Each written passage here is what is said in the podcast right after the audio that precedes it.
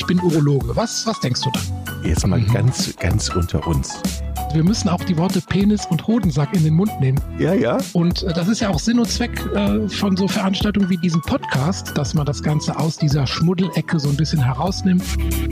Tja, das aus der Schmuddelecke rausnehmen, wenn es um Harnwegsinfekte geht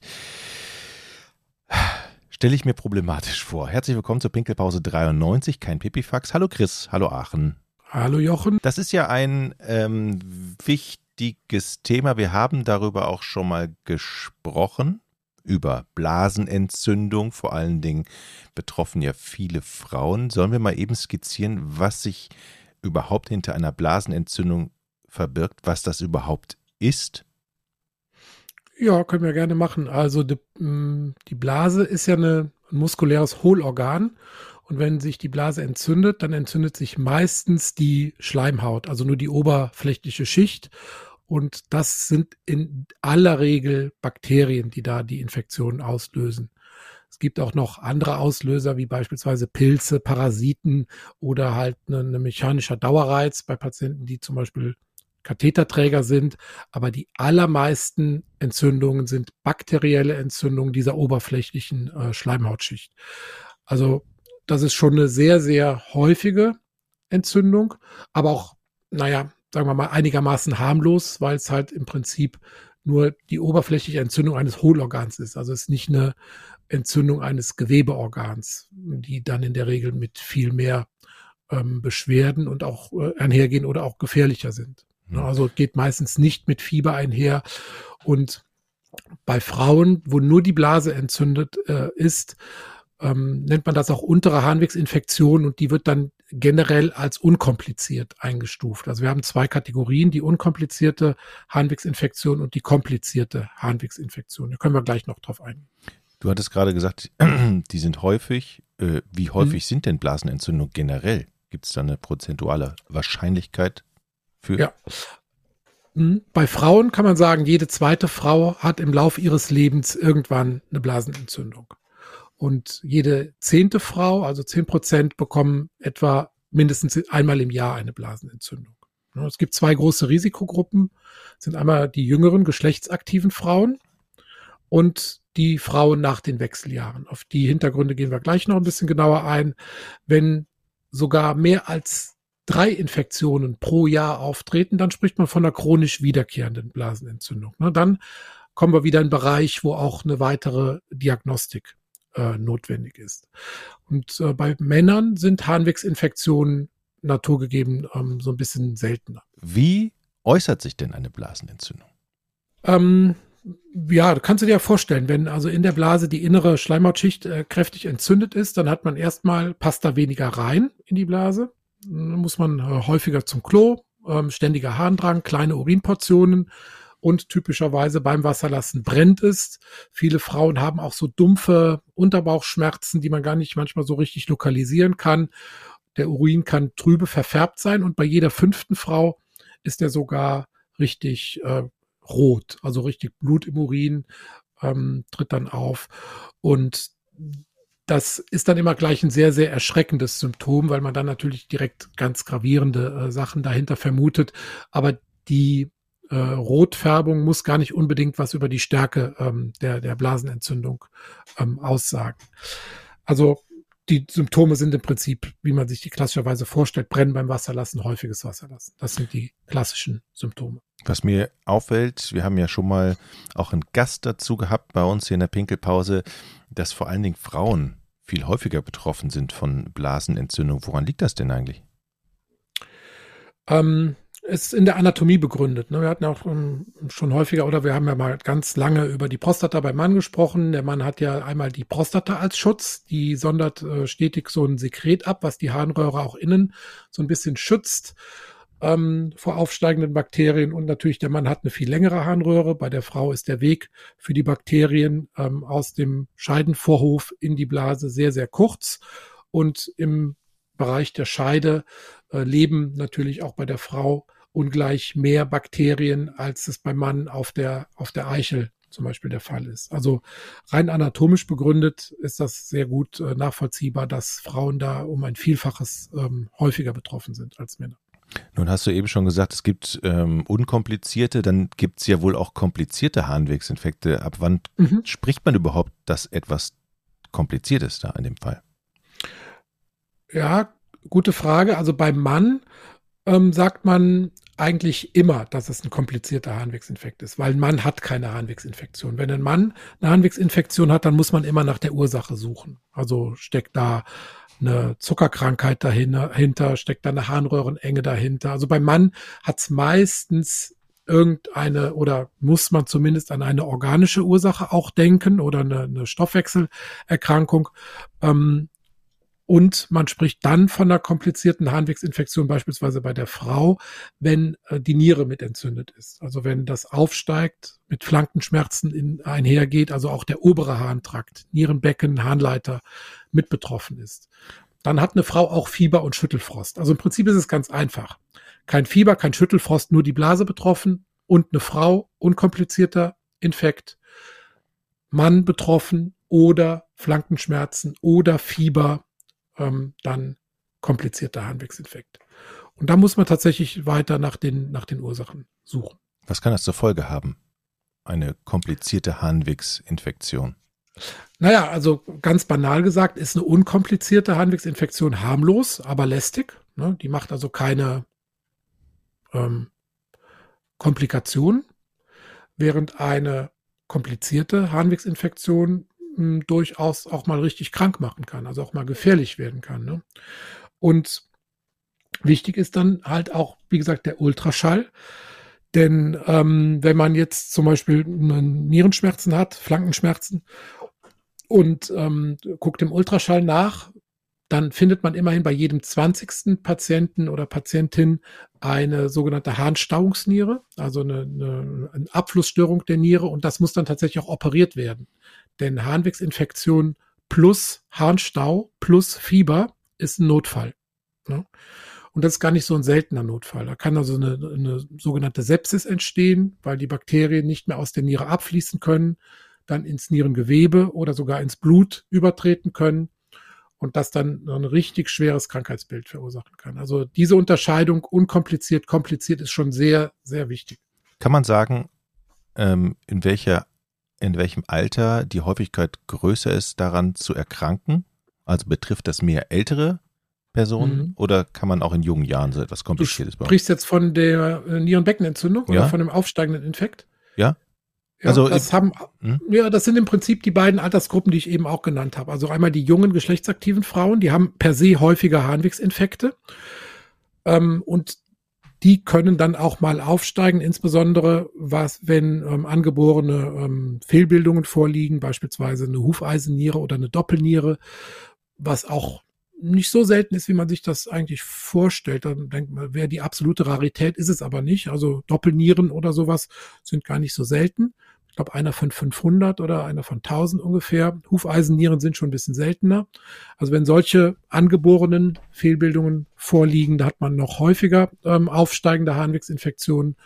Und die zweite große Gruppe sind dann wieder die Älteren, die dann vielleicht auch Übergewicht, Stoffwechselerkrankung, Zuckerkrankheit haben, Hormonmangel bei der Frau, wo dann andere Risikofaktoren dann noch mit dazukommen. Mhm. Und dann haben die Bakterien auch eine bessere Chance, mehr Ärger zu machen. Bevor wir gleich zur Ursache gehen, eine Nachfrage noch. Kommen wir nochmal zu den Männern. Worauf müssen die achten? Ähm, was sind die Zeichen und ab wann muss man dringend dann den Arzt aufsuchen, wenn man was an sich mhm. feststellt? Mhm. Ja, beim Mann ist es oft so ein bisschen von der Symptomatik so ein bisschen anders, weil der Mann hat meistens eine Entzündung von Blase und Prostata. Die sind ja praktisch wie ein Organ, also die hängen ja zusammen. Und ähm, wir haben beim Mann, das haben wir, glaube ich, in der Folge Prostataentzündung irgendwann besprochen, haben wir ja auch Risikofaktoren, dass man so eine Prostataentzündung kriegt. Das ist zum Beispiel Kälte, Nässe, Fahrradfahren, auch vorangegangener äh, Infekt, ne, dass das Immunsystem stark gefordert ist, viel Stress und so weiter. Ähm, und da hat man dann auch eine Anfälligkeit für so eine kombinierte Blasen- und Prostataentzündung. Da sind die Symptome aber so ein bisschen anders. Man hat auch den häufigen Harndrang, den, die kleinen Portionen. Äh, da kann der Strahl auch so ein bisschen abgeschwächt sein, wenn die Prostata ein bisschen anschwillt. Ähm, und man hat manchmal so ein Druckgefühl im Damm beim Sitzen. Ne? Aber das ist dann schon eine richtige Prostataentzündung. Ähm, und da muss man ja auch wieder unterscheiden. Eine reine Blasenentzündung ist ja, wie gesagt, nur ein Hohlorgan. Da ist ja nur eine, eine oberflächliche Schleimhautentzündung, während die Prostataentzündung ja wieder ein Gewebeorgan ist, äh, dieses schwammartige äh, Organ. Wenn sich da Bakterien festsetzen, da muss man dann auch länger und intensiver behandeln, also mit Antibiotika konkret. Okay. Kommen wir mal zur Ursache. Hm. Kann Sex die Ursache für eine Blasenentzündung sein?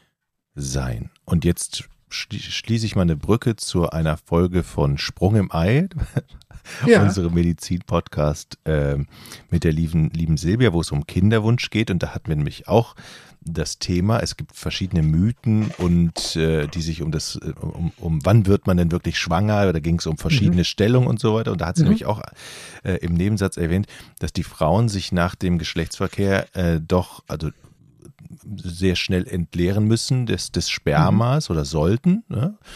Mhm. ähm, weil das möglicherweise dann auch, wenn es zu lange drin ist, dafür mhm. sorgen kann, dass sich die Blase entzündet. Mhm.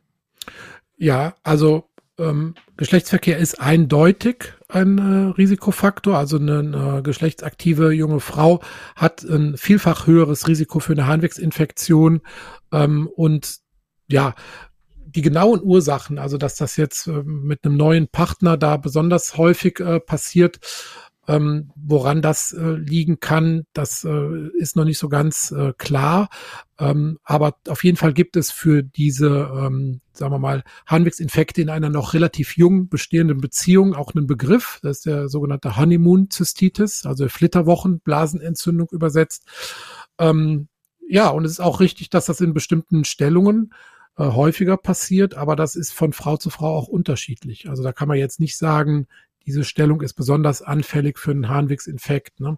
Also die Theorie ist momentan, die man da vertritt, dass einfach durch die mechanische Irritation Bakterien aus dem Genitalbereich in die Harnröhre rein massiert werden, mehr oder weniger beim Geschlechtsverkehr. Ne? Also das jetzt gar nicht, also viele kommen dann äh, und sagen, ja, ich habe eine Geschlechtskrankheit von meinem Partner. Und das ist beim Harnwegsinfekt tatsächlich nicht der Fall. Ein Harnwegsinfekt ist keine Geschlechtskrankheit sondern es wird durch normale Bakterien, die sich in dem Bereich aufhalten, ausgelöst. Es gibt halt Situationen, wo dann die Bakterien irgendwie besser in die Harnröhre reinkommen. Das hat mit äh, Sexualpraktiken zu tun, ähm, aber es ist jetzt nicht per se der Partner schuld, der dann sozusagen da irgendetwas mit in die Beziehung bringt oder irgendwas falsch macht. Ach so, das ja. heißt, wenn es neue Partnerschaften gibt und sich äh, neue Beziehungen auftun und neue Stellungen, neue Praktiken, dann ist es öfter der Fall, dass dann die ja, Frau eine Blasenentzündung bekommen kann? Kann auch schon mal sein, dass neue Bakterien dann ins Spiel mhm. kommen, weil es gibt ja auf der, in der Scheide und auf dem Penis 50 verschiedene Arten von Bakterien, Viren und Pilzen und da muss man schon äh, sich wieder sozusagen neu aneinander gewöhnen auf, auf der Ebene sozusagen. Ähm, ja, aber das ist tatsächlich so. Das äh, spielt sich aber dann meistens ein nach ein paar Monaten. Und ja, wenn die Beziehung dann noch hält, dann, dann ist gut. Okay. Kommen wir mal zu den Hormonen. Ver, Verhü ne, Verhütungsmethoden. Verhütungs noch sagen. Ja, ja. Ja, ähm, vielleicht nochmal zurück zu der, der Brücke zu dem äh, Sprung im Ei-Podcast. Also Verhütungsmethoden bilden auch per se ein Risiko. Ne? Also alles, was ähm, zum Beispiel mit Fremdkörpern äh, verhütet, also Kondome. Ja, insbesondere wenn sie mit Spermiziden, ähm, also mit, mit Sperma abtötenden Substanzen behaftet sind, ähm, Ringe, äh, Diaphragmen und auch die Spirale geht statistisch mit einer etwas erhöhten Harnwegsinfektrate einher. Selbst die Pille, also es gibt praktisch keine Verhütungsmethode, die nicht mit einer erhöhten ähm, Harnwegsinfektrate einhergeht. Die Pille ähm, verursacht bei etwa jeder vierten jungen Frau einen künstlichen Östrogenmangel. Ne, also praktisch versetzt eine junge Frau sozusagen in die Wechseljahre. Ähm, und damit äh, haben wir da auch ein erhöhtes Risiko. Darf ich jetzt die Hormone? Wenn du da was zu wissen willst. Ja, ich wollte fragen, ich habe mal gehört, dass die eine Rolle spielen können, möglicherweise. Das tun sie. Hast du denn auch eine Idee, warum? Nö. Ähm, ich, ich, bin mal ganz offen und ehrlich. Ja, das kannst du ja auch nicht, wie, wie auch. Ne? Dafür sitzen wir hier zusammen, dass wir das äh, besprechen. ähm, der Punkt sind die sogenannten Milchsäurebakterien. Also, der, der, oder fangen wir, fangen wir andersrum an. Das äh, entscheidende Hormon ist das Östrogen. Und ähm, wenn genügend ähm, Östrogen vorhanden ist, dann ähm, bildet die Scheide, also ist die Scheide gut durchblutet und dann gibt es ähm, genügend Glykogen auf der Scheidenschleimhaut. Und dieses Glykogen brauchen die Scheidenbakterien zur Vergärung, also zum Leben sozusagen. Und das sind die Lactobakterien und da steckt es schon drin, das entscheidende Wort Lacto, die machen eine ähm, saure Scheide. Ja, mhm. also Zusammenhang ist Östrogen, Glykogen, Lactobakterien vergären das und die Scheide wird ganz sauer und zwar auf einen pH-Wert zwischen 3,8 und 4,4, also schon ordentlich sauer. Mhm. So. Und diese Säure bildet, ist die normale gesunde Vaginalflora besteht zu 95 Prozent aus diesen Milchsäurebakterien. Ja? Das heißt, eine gesunde Scheidenschleimhaut hat einen pH-Wert von etwa 4 und ist damit sehr sauer, was einen sehr guten Schutz vor eindringenden Bakterien bietet. Und jede Störung dieser Milchsäurebakterien kann dazu führen, dass der Säurewert hochgeht und dann die eindringenden Bakterien viel besser, bessere Chancen haben. Also ähm, das kann zum Beispiel Antibiotika sein, die die Milchsäurebakterien künstlich unterdrücken, ja, oder halt ein Östrogenmangel. Damit äh, hat man dann weniger Glykogen und die ähm, Milchsäurebakterien haben weniger Nährstoffe sozusagen. Mhm. Vorerkrankungen, spielen die eine Rolle? Erhöhen die das Risiko?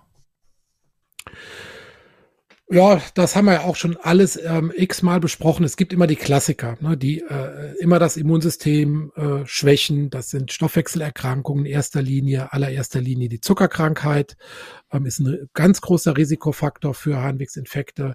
Wir haben Patienten, da sind hohe Mengen an Zucker im Urin nachweisbar und das freut die Bakterien natürlich. Ne? Dann haben, die werden ja so ständig sozusagen mit ähm, Kohlenhydraten versorgt und äh, können viel besser sich vermehren. Übergewicht ist ein äh, nachgewiesenes äh, Risiko Warum ziehst du die Augenbrauen hoch? Ja, weil du, ich, in jeder Folge kommst du mir irgendwie mit Übergewicht und jedes Mal wir, zuckt reden, mein wir Körper reden so. von Frauen hier. Ja, ich weiß, aber das, allein dieses Wort hat sich bei mir schon so eingebrannt. Dann gucke ich immer mhm. äh, meinen Körper entlang und so, oh Gott, ich muss wieder Na, laufen ja. gehen. Hm. Naja, wir haben ja im Vorgespräch wieder unser, gegenseitig unser Leid geklagt. Du mehr auf körperlicher, ich mehr auf äh, psychischer Ebene. Ja. Ja, was ist? Es ist so. Ja, sind, wir sind durch, wir beiden. aber weiter, egal. Ich ruder aber jetzt wieder kräftiger. Ja, ich hab's gesehen. Ja. Ich hab's gesehen. Aber auch nur für die fünf Minuten bei äh, TikTok oder bei Insta. Insta. Dann wieder nee, auf nee, die Couch. Nee, nee, alle ja. zwei Tage fünf Kilometer. Schweigen. Okay, ich ne? mache alle fünf Tage zwei Kilometer. okay, wir schweifen ab. Du, du warst ja, bei, okay, du warst bei Übergewicht. Übergewicht. Übergewicht, ja. Und halt alles, was sonst das Immunsystem äh, schwächt. Ähm, HIV, oh. so. Tumorerkrankungen, Cortisontherapie, ähm, was kann man noch erwähnen? Ach, chronische entzündliche Darmerkrankungen wie Colitis ulcerosa, Morbus Crohn sind auch ein nachgewiesener Risikofaktor für Blasenentzündung. Und noch eine Sache, Schwangerschaft. Genau, das wäre jetzt meine nächste Frage gewesen. Ich habe hm. nämlich gehört, dass ähm, Schwangere sehr oft Blasenentzündung bekommen. Und da wäre mhm. meine Frage, warum eigentlich? Mhm. Da kommt es zu einer Umstellung im Hormonhaushalt. Dann ähm, gibt es das Schwangerschaftshormon, das Progesteron. Das überwiegt dann oder es kommt nur zu einer Umstellung mit einer Dominanz dieses Hormons.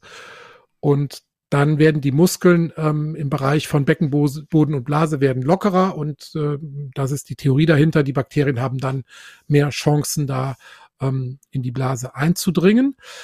Unterschied zu der normalen Blasenentzündung bei der Frau ist, dass in der Schwangerschaft ein Harnwegsinfekt immer behandelt werden muss. Ich meine, wir machen die nächste Folge darüber, wie man sich vor Blasenentzündung schützen kann, was man an Hausmittelchen und so nehmen kann, was es für Tipps und Tricks gibt, ähm, wann man Antibiotika einsetzen muss. Hier bei der Schwangerschaft, wenn eine Blasenentzündung besteht, muss das behandelt werden, denn unbehandelt ist das sowohl für Mutter als auch für Kind ähm, auf jeden Fall vom, von der Risiko-Nutzen-Abrechnung, äh, äh, Abwägung äh, gefährlicher, nicht zu behandeln, ähm, als ein Antibiotikum einzusetzen. Und es gibt äh, Antibiotika, die man in der Schwangerschaft einsetzen kann. Penicilline, Erythromycin, dann die Stoffgruppe der Cephalosporine. Also man hat im Prinzip drei große Stoffgruppen, ähm, aus denen man dann schöpfen kann und dann eine Therapie ähm, auch bei der Schwangeren machen kann, ohne Gefahr für, für das Kind.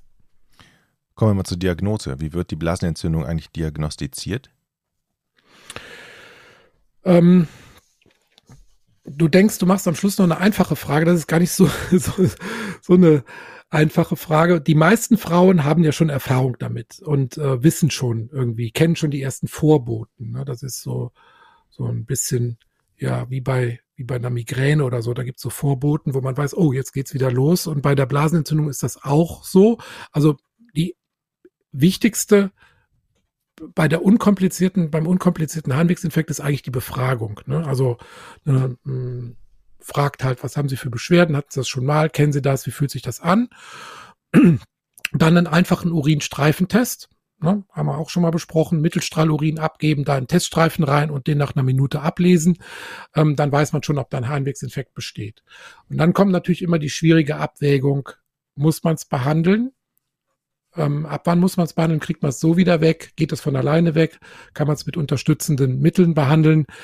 Im Prinzip ist die Diagnostik, wenn man also jetzt nur einen unkomplizierten Harnwegsinfekt bei der Frau hat, mit der Befragung und dem Urinteststreifen schon abgeschlossen. Also man muss da keine weiteren Untersuchungen wie Ultraschall oder Blasenspiegelung machen. Und es wird auch beim normalen Harnwegsinfekt keine Urinkultur angelegt. Das heißt also, das Anzüchten der Bakterien im Labor.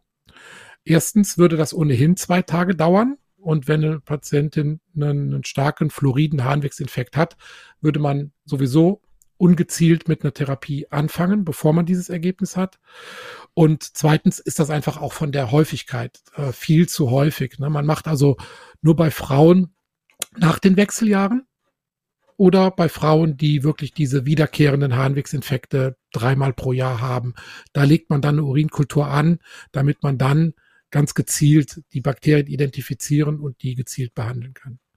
Und natürlich, klar, noch, noch mal zum Schluss, und das ist wirklich sehr, sehr wichtig, ähm, immer bei einem komplizierten Infekt. Flankenschmerzen, Fieber und so weiter. Dann muss die komplette Diagnostik laufen. Da gibt es dann kein Vertun, Ultraschall, Urinkultur, damit man wirklich Ross und Reiter dann auch kennt.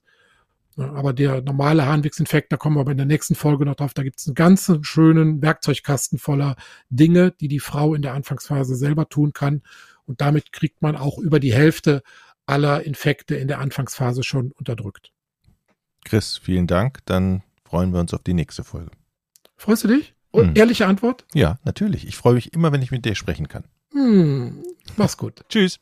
Ich bin Urologe. Was, was denkst du da? Jetzt mal mhm. ganz, ganz unter uns. Wir müssen auch die Worte Penis und Hodensack in den Mund nehmen. Ja, ja. Und äh, das ist ja auch Sinn und Zweck äh, von so Veranstaltungen wie diesem Podcast, dass man das Ganze aus dieser Schmuddelecke so ein bisschen herausnimmt.